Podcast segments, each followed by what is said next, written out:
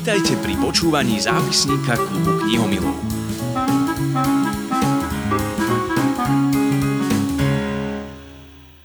Pozdravujem všetkých knihomilov, moje meno je Martina Švírlochová a som rada, že vám môžem opäť ponúknuť rozhovor s inšpiratívnou osobou a dovolím si povedať, že už si myslím, že aj na Slovensku je dobre známa Michaela Duvková, ktorej želám dobrý deň. Dobrý den. Miška, no a ako vás predstaviť, to už možno trošku nechám aj na vás, pretože my sa bežne v klube knihomilov rozprávame so spisovateľmi, spisovateľkami, ľuďmi, ktorí pracujú, ale aj nepracujú s knihami a sú len v úvodzovkách obyčajní knihomili, čiže ľudia, ktorí majú radi knihy. Uh-huh. Vy ste pre mňa možno tak v prvom rade autorka veľmi úspešného a oceňovaného blogu Zápisník alkoholičky, ale ja už teraz momentálne mám na stole aj vašu knihu. Tak to skúsim. Cítite sa ako spisovateľka? Ne. v tom máme jasno. Knihomilka? E, to určite jo. Rada čítate? Veľmi ráda, veľmi ráda. Poďme sa trošku najskôr porozprávať o tých knihách a o tom, čo vás viedlo vôbec k písaniu.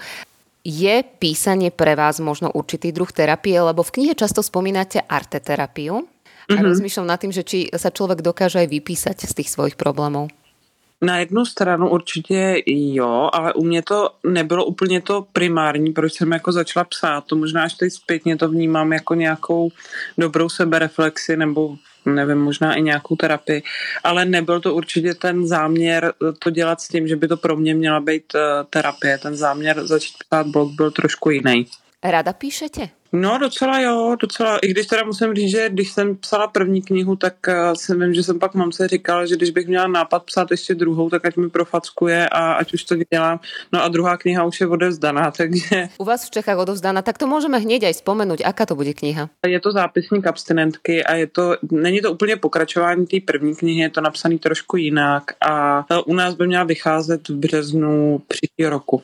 Tak dúfam, že sa dočkáme aj na Slovensku, lebo vďaka Albatros Media my máme zatiaľ čerstvú knižnú novinku, váš zápisník alkoholičky. V čom bol rozdiel, teda keď hovoríte, že pri druhej knihe ste máme povedali, nech vás radšej prefacká, ak by ste chceli písať ďalšiu. Bolo pre vás teda náročnejšie písať knihu ako blogy?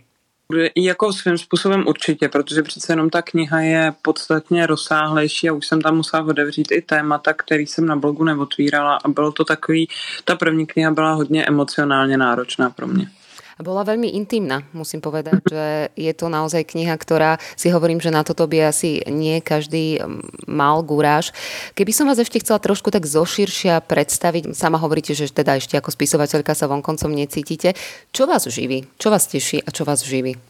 No tak v tuhle chvíli já jsem na mateřský, mám eh, čtyřměsíčního syna, takže teď mě uh, plně zaměstnávají teda děti, protože ještě i dceru, tu pětiletou mám doma, protože vzhledem k situaci nechci dávat do školky, ale pořád vlastně pracuju jako v rámci zápisníků, fungu na Instagramu hodně teďko, uh, kam se na mě obracejí lidi, a hodně pracujeme na, na otevření toho centra. Přesně vy jste z začátku říkala, že jsme jak Česko, tak Slovensko velmi byrokratický státy a je to fakt jako nesmírně složitý. V podstatě na tom intenzivně pracujeme dva roky. Čiže v závere knihy ste písali, že budete veriť a dúfať, že v marci 2020 sa vám podarí váš Alkoz otvoriť ešte teda otvorený fyzicky ako určité komunitné centrum alebo vôbec centrum prevencie nie je. Není, není, ono to ani nešlo. My jsme tady ty služby měli úplně omezený a dostat se k nějakému pronájmu bylo prostě bohužel od toho března nereálný. To asi jako spousta jiných aktivit muselo prostě odsunout.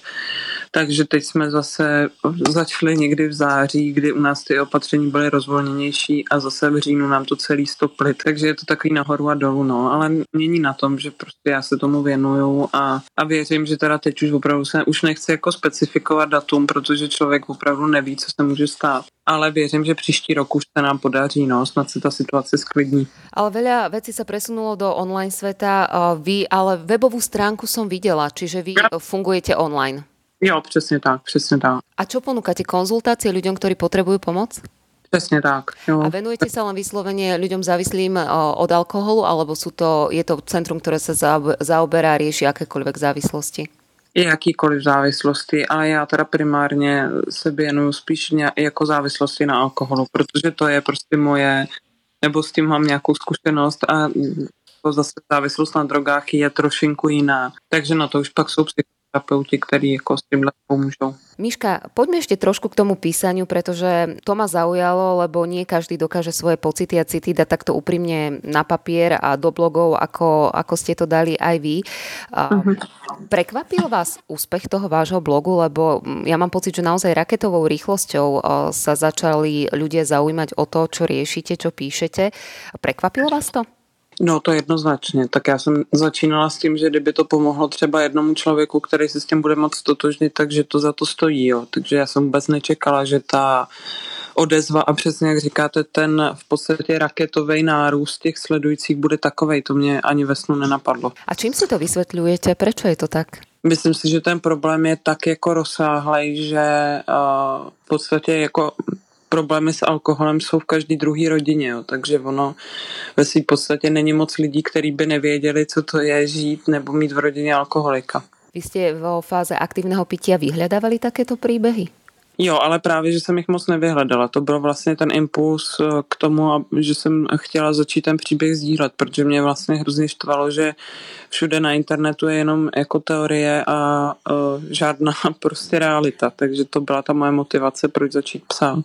Kniha to už je iný level. Uh, je to teda náročný proces napísať knihu. Ako ste si to inak predstavovali? Lebo ja veľa ľudí okolo seba mám pocit, že mi hovoria, že môj život by bol na román, alebo ja raz napíšem knihu. Ja sa priznám, že kedy si som to skúšala ja, skončila som pri 30. strane a viac som s tým mm. nevedela. Uh, a tak to trošku vieme zľahčovať, že tak čo už to je len napísať knihu. Ako ste to prežívali vy? Koľko vám to trvalo? No trvalo mi to dlouho, trvalo mi to myslím tři čtvrtě roku tu knihu napsat.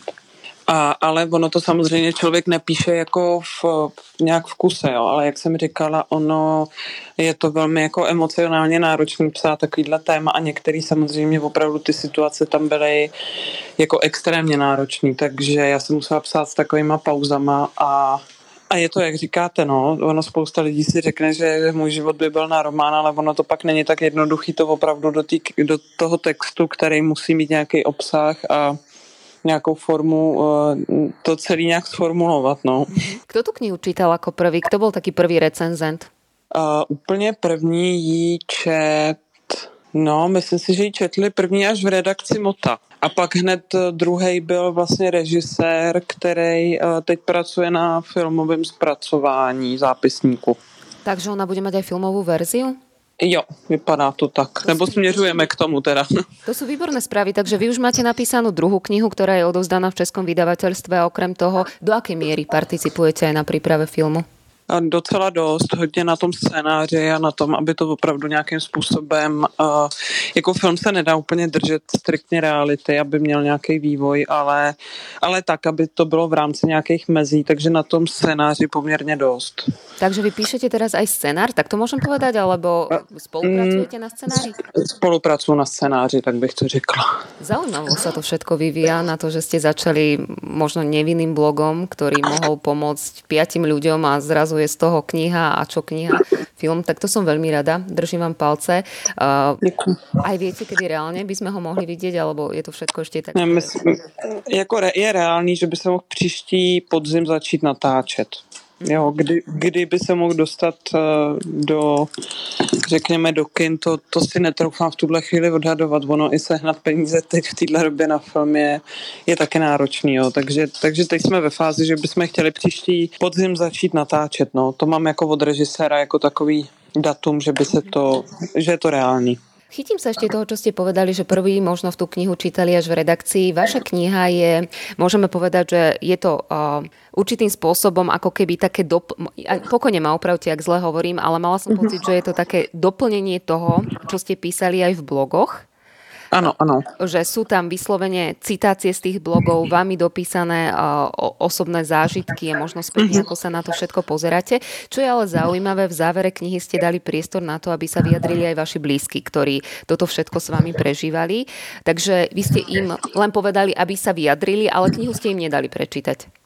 Ne, ne, ne, ne, to bylo tak, že uh, aby nebyli jako ovlivněni něčím. Já jsem chtěla, aby to napsali opravdu prostě tak, jak to viděli, bez toho, aby četli to, jak jsem to viděla já. Takže prostě oni dostali uh, tu možnost.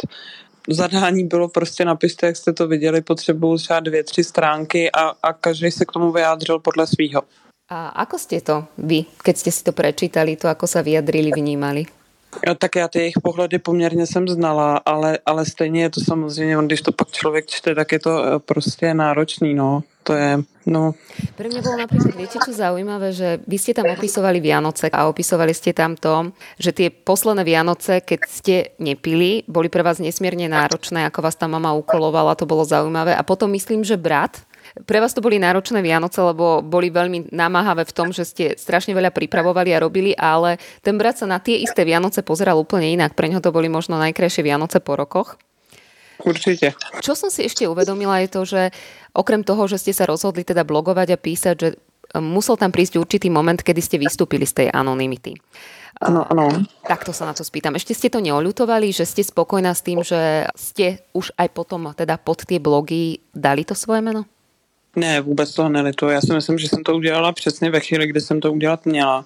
Že i to načasování bylo dobrý a bylo to už potřeba, protože na tom blogu opravdu hodně rostl ten počet těch sledujících a samozřejmě tam se začaly rojet spekulace, že je to nějaká marketingová kampaň a PR kampaň jako celý blog a, a to už mi přišlo takový uh, hodně jako mimo, že jsem říkala, že už opravdu je čas a já už jsem věděla, že kniha vyjde pod mým jménem, takže to byla jenom otázka, jestli počkat, až vyjde kniha, ale to jsem věděla, že bude až třeba za půl roku, za tři čtvrtě, nebo vyjít uh, vlastně uh, v tom únoru, kdy se to stalo a, a ty reakce byly opravdu hrozně kladný, takže nelituju toho určitě.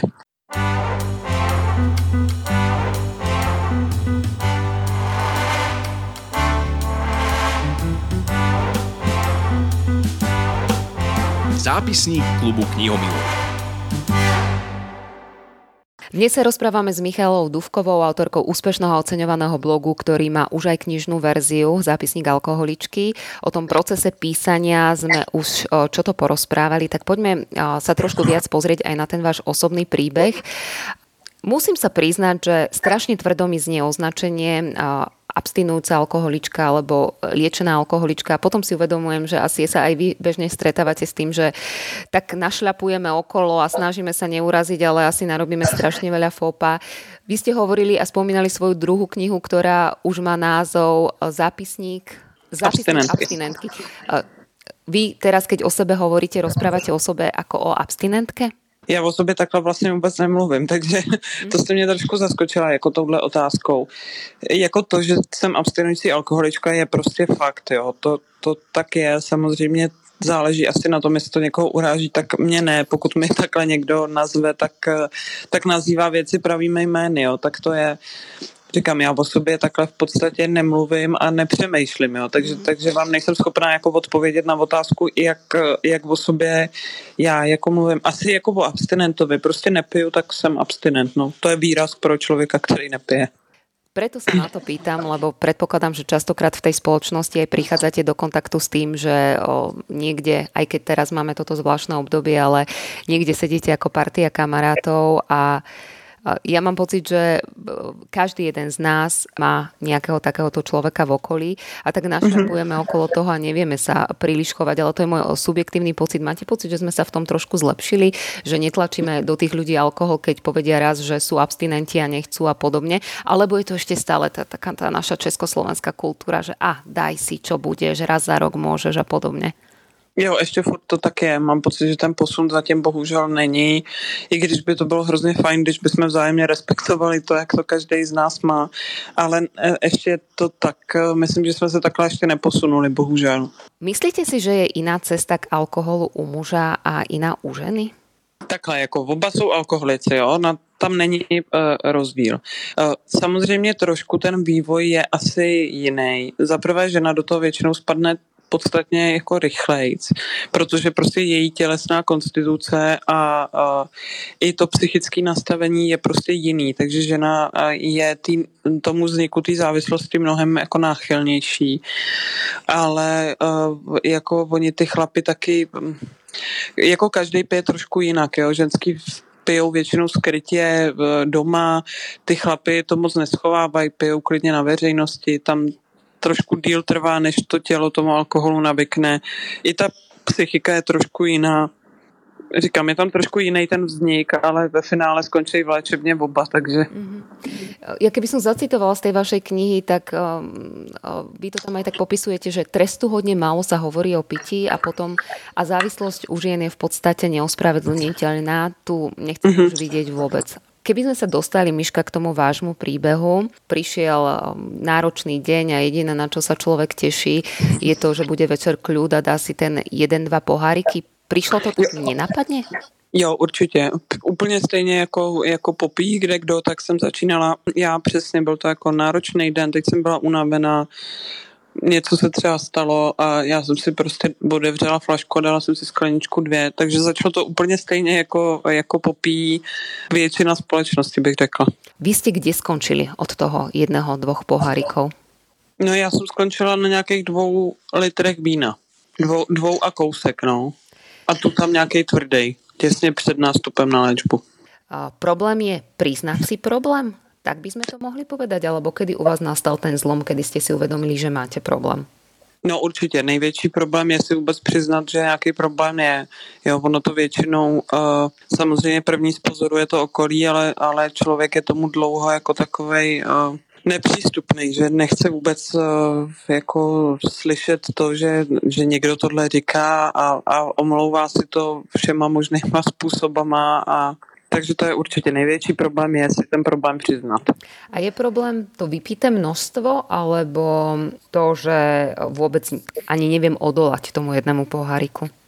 jako to množství ku podivu není až tak směrodatný, jako spíš to, že přesně nejsem schopná jako tomu odolat, jo? protože to už pak je jasný, že to nemáte prostě vůbec pod kontrolou. Zaujímavé je, že ako som čítala tú vašu knihu, tak ja som mala pocit, že vy ste tie fľaše ukrývali úplne od začiatku, že ako keby ste cítili, jo. že to nie je správné. No, to, to totiž bylo uh, tak, že já jsem si jednou otevřela doma flašku a přijel domů a to bylo fakt jako, že jsem si chtěla dát skleničku, jo? to ještě nebylo zdaleka ve fázi, že bych měla nějaký problém. A přijel domů manžel a zeptal se mě, ty piješ doma sama? A od té doby já jsem to začala schovávat, i když tam k tomu ještě vůbec nebyl žádný jako důvod reálně. Jo. Každý, kto, eh, a ja sa priznám, že ja som veľa o vašich blogoch počula, aj som ich čítala, aj, aj som eh, vždy mala pocit, že to bude taký, že všetko bude mať rýchly spád a taký jasný príbeh. A keď som si prečítala vašu knihu, tak som si až vtedy uvedomila, že je to také pomalé, plíživé a že Dokonca som bola veľmi prekvapená, keď som si vo vašej knihe prečítala, že vy ste boli v úvodzovkách tak v pohode, že si to ani v práci nevšimli. Že to nebolo teraz také, že všetci to o vás vedeli, len vy ste si to nechceli pripustiť. No, v práci to vůbec nevěděli. Já jsem vlastně, když jsem nastoupila ten detox, tak jsem nastoupila nemocenskou a v práci to nikdo nevěděl. Míša, boli momenty, kdy jste mali o seba strach? Určitě, tak minimálně ten, když jsem se rozhodla, že ten detox nastoupím, tak to už jsem měla jako opravdu strach, eh, že to prostě nepřežiju. Buď že nepřežiju to, že se upiju, anebo že nepřežiju to, jak střízlivím. Takže pro mě už tam jako nebylo jiný cesty, než se dostat někam pod lékařský dohled, aby to prostě skončilo. Ale aj tak som mala pocit z toho všetkého, že vy ste sa, ja viem, že to trvalo roky, ale že keď ste si už uvedomili problém, tak som mala pocit, že ste sa veľmi rýchlo spamätali, že vy už keď ste sa do tej liečby pustili, že ste mm-hmm. boli neoblomná a dravá a, a že aj keď ste opisovali príbehy ostatných eh, členov vašej skupiny, keď ste chodili do terapie, že ako keby vy ste sa toho tak zhostili, keď už ste sa do toho pustili, že ani ste sa nevrátili naspäť k tomu alkoholu. Je to len môj pocit, že to bolo také jasné a rýchle, tá, ten bod zlomu a potom to liečenie sa? No, uh, ono já jsem si problém jako uvědomila třeba rok předtím, než uh, jsem tu léčbu nastoupila, jo. Ale pak jsem ještě měla ten rok, kdy jsem si furt říkala, že to zvládnu sama, zvládnu sama a ono to úplně nešlo. Ale potom, když jsem opravdu nastoupila ten detox, tak já jsem se tak jako šprajcla, že ať se prostě bude dít cokoliv, tak uh, tak prostě tam už se nikdy jako nesmím vrátit a, a už nikdy nechci v té situaci být. A opravdu jsem jako tvrdě zatím šla. Pro mě prostě neexistovalo, že bych v tomhle směru to jako nezvládla. No. Priznám sa, že ja som doteraz rozdiel medzi liečbou a detoxom nevnímala, nevidela. Pre mňa mhm. to bol nejaký jednoliatý proces. Uh-huh. Tak toto teda v praxi funguje, že najskôr nastúpite na ten detox a potom na liečbu?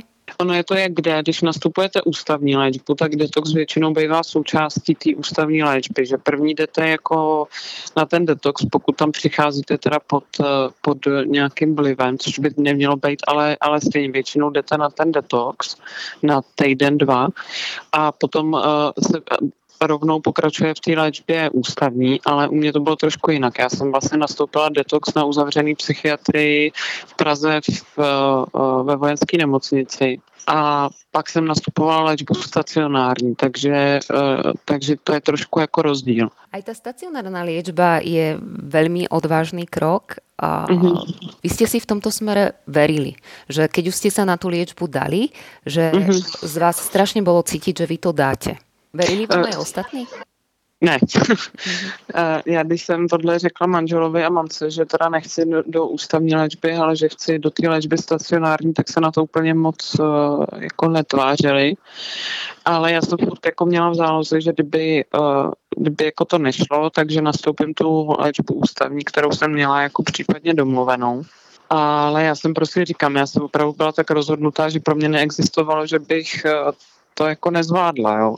Já jsem se úplně, jak jsem prostě s vervou pila, tak jsem, tak jsem eh, se úplně extrémně pak eh, na druhou stranu pustila do toho, že tu léčbu prostě musím zvládnout a, a, a to se nakonec teda povedlo, no. Ale říkám, jako mamka s manželem o tom teda uh, úplně přesvědčený nebyli, když jsem jim řekla, že teda pro mě ne, ne ta ústavní léčba, že chci teda na tu stacionární.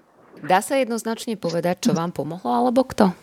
Jako mě určitě pomohlo to, že já jsem hned na tom detoxu potkala další dva lidi, kteří tam prostě s tou závislostí byli a najednou slyšíte tu realitu a vidíte, že tam jako nejste zdaleka sama můžete s těma lidma mluvit úplně otevřeně. Najednou nemusíte lhát o tom, kolik jste toho vypila a, a že jste pila jako mín třeba, než byla reál. Vůbec prostě s těma lidma si to můžete říct úplně jako, když to tak řeknu na plnou hubu, protože jsme na tom všichni úplně stejně. To pro mě bylo takový jako, říkám, další hodně takový motivační.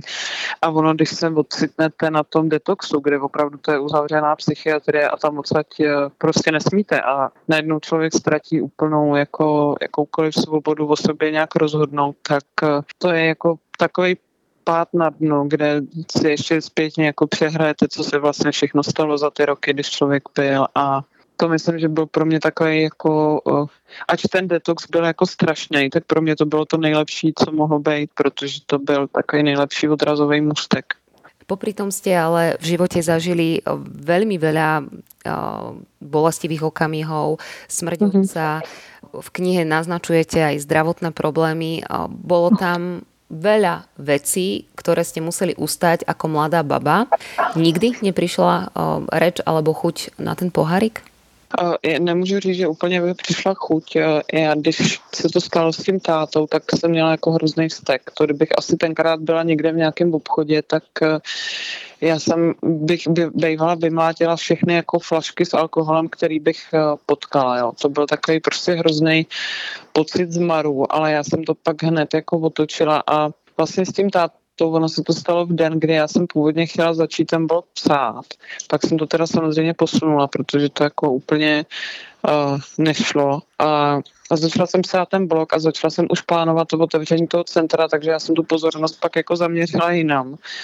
A pak, když vlastně to bylo s tou rukou, tak, nebo ty zdravotní potíže, tak to samozřejmě jako bylo náročné. To byl velký strach, protože mám jako uh, jsem měla v tu dobu vedle sebe to čtyřletý dítě, jo, to je prostě, člověk neví. A hlavně ho to do té doby vůbec nenapadne, že by se něco takového mohlo jako v 28 letech stát. Že? Tak, takže to bylo no, taky náročný. Keď rozprávate o tej náročnosti a teda, že aj ten hnev, tak tam treba dopovedať, že uh, váš otec spáchal samovraždu, že preto teda ten hnev, ktorý ste aj cítili.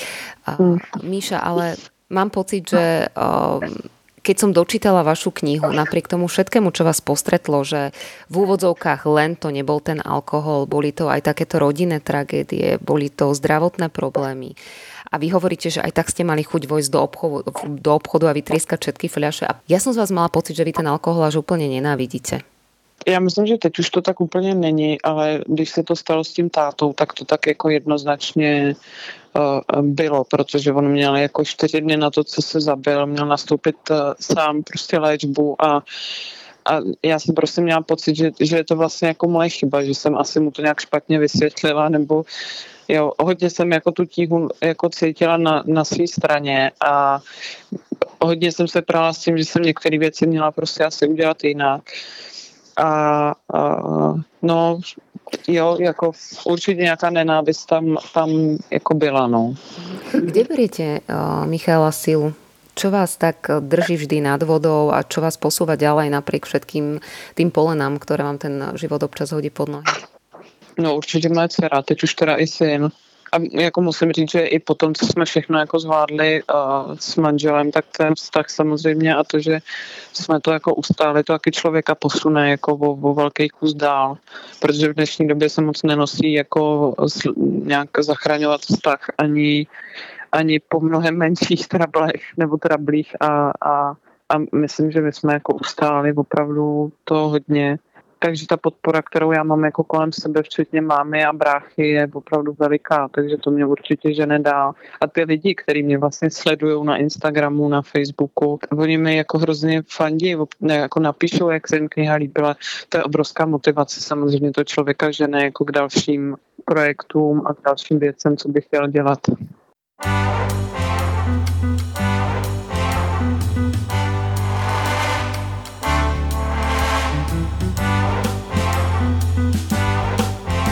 Zápisník klubu knihomilov. Dnes sa rozprávame s Michailou Duvkovou, u nás na Slovensku zatiaľ známou cez knihu Zápisník alkoholičky, ale ako Míša povedala, pripravuje sa film, pripravila už aj pokračovanie e, knihy, na to verím všetko sa môžeme tešiť aj u nás na Slovensku, nielen v Čechách. Míša, na záver by som sa možno ešte chcela porozprávať aj o tom, ako sa vôbec o tejto téme rozprávať, ako sa o alkohole, pití, alkoholizme rozprávať. Začníme s deťmi. U těch dětí je to, uh, to je třeba věc, která mě jako hrozně vadí a mám pocit, že spousta lidí si neuvědomuje, že je úplně běžný, že přijdu domů a dám si večer skleničku vína nebo si naleju jako alkohol. A mě jako strašně vadí, že spousta lidí se třeba vůbec nezamyslí nad tím, co si ty děti jako z toho do budoucna jako odnášejí, že je to teda vlastně normální pít, jo. Takže tam eh, nám pak nějaký jako to, že s nima budeme mluvit, ale vlastně naše chování bude úplně kontraproduktivní takhle by to jako podle mě být nemělo. Jo. Pokud chceme s dětmi jako mluvit o tom, že alkohol je jako určitý riziko, tak pak ale nemůžeme jako každý večer mít otevřenou flašku vína. Jo. To je taky hrozně složitý téma. No.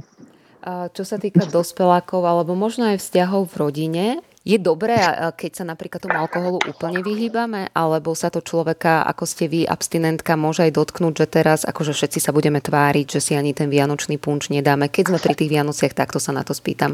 Vyžadujete napríklad, aby vo vašom okolí si nikto nedal ani ten vianočný punč? Vyžadujete, no. Že uvítate to? Tak by som sa spýtala. Ne, ne, ne, vůbec. To já jako zdal, já vůbec nejsem takhle uh, striktní, jo. To je prostě každýho věc, každý se musí sám rozhodnout, jestli pít chce nebo nechce. Ale uh, jako myslím si, že jsou takové situace, kdy úplně není jako vhodný eh, je prostě zapíjet. Jo? Ono je něco jiného, když sedneme ke štědrovečerní večeři a dáme si přípitek a je něco jiného, když eh, jsem naštvaná a vystresovaná a otevřu si skleničku. To prostě na to člověka působí úplně jinak. Ale já rozhodně nejsem žádný striktní odmítač toho, aby někdo v mém okolí jako nepil. Můj manžel si tu tam dá pivo, mamka si dá občas víno, brácha taky mě to jako nějak nevadí. Jo, na mě mě to nepůsobí prostě uh, tak, že by mi to způsobovalo nějaký chutě, ale jsou zase třeba léčený alkoholici, kteří by vám řekli, že jim to vadí. Jo? Tohle je hrozně prostě individuální. A takto se spýtam, Míša, je v pohodě, ak se na to spýtame toho dotyčného člověka? Jo, určitě. Myslím si, že je to úplně fér se ho na to zeptat. Ja viem, že toto je tiež ťažká otázka, ale poradiť nám ostatným, ktorí by sme možno tiež chceli poradiť. Či vôbec uh-huh. radiť a rýpať do toho, že máme vo svojom okolí človeka, pri ktorom máme pocit, že už to nie je v poriadku. Musí si ten človek na to prísť sám, alebo vieme my ako jeho príbuzní a kamaráti niečo s tým urobiť? Jako určitě není dobrý eh, dělat, že se nic neděje. To prostě není správně. Jo. Zase nějak extrémně to hrotit pozice třeba nějakých přátel, to taky není, není asi úplně správně. Je dobrý nabízet nějaké možnosti nabízet nějaké možnosti, kam se dojít, poradit, uh, mluvit o tom nějak normálně. Určitě to jako neignorovat. To si myslím, že je špatně. Keď teraz niekto má toho chrobaka v hlave a, a urobiť sa taký svoj vlastný test toho, že či mám, nemám problém s alkoholom alebo nie, čo odporúčate vyskúšať? Úplne nepiť alebo odstrániť z domácnosti všetok alkohol? Čo je taký ten tester toho, že či sme ešte fakt v pohode nad vodou, že nemám problém? Tak ono už, když začín, začnete přemýšlet nad tím, jestli to máte pod kontrolou, tak, eh, tak je něco jako trošku špatně, ale jako úplně nejjednodušší test je vyzkoušet si třeba, jestli jsem schopná jako měsíc abstinovat. Vo vašej knihe vy ste sa nazvali Vianocoholička. Ano, ano. To, že uh, máte rada Vianoce? Já miluji Vánoce. Já fakt jsem jako velký milovník Vánoc. Na čo sa tešíte, Miša, v tom novom roku? Čo bude pre vás taká najväčšia výzva do nového roka? No určitě otevřít jako centrum to prostě uh, už uh, opravdu se k tomu hodně upínám, že už, že už uh, chceme a samozřejmě se těším, až vyjde i ta druhá kniha. Je to hodně, no a do toho ty dvě děti. Mm. Já hlavně jako už doufám, že, že ta situace se uklidní, no už, už musím říct, že jsem měla takový období, kdy to na mě hodně padalo, ty opatření všechny a samozřejmě strach o ty blízký, je to prostě nepříjemný. Takže pro mě určitě do příštího roku největší výzva je otevřít centrum. Keby jsme se tak na záver a mohla by som sa spýtať na záver, ako sa teraz máte, Míša? Je vám dobré? Ste spokojná s tým, aký máte život a čo robíte? Jo, jsem strašně spokojená. Jsem, myslím, velmi, velmi šťastná. Michála Dúvková, ja vám želám, aby tento váš pocit pretrvával, aby sa vám darilo. Držím vám palce a, a verím, že tým, že o tejto téme rozprávate a že ste taká aktívna a toto všetko robíte, pomôžete mnohým iným ľuďom. A želám vám, aby vás ten entuziasmus neopúšťal a aby ste takto s chuťou robili to, čo robíte aj naďalej. Želám všetko dobré. Ďakujem moc, ďakujem.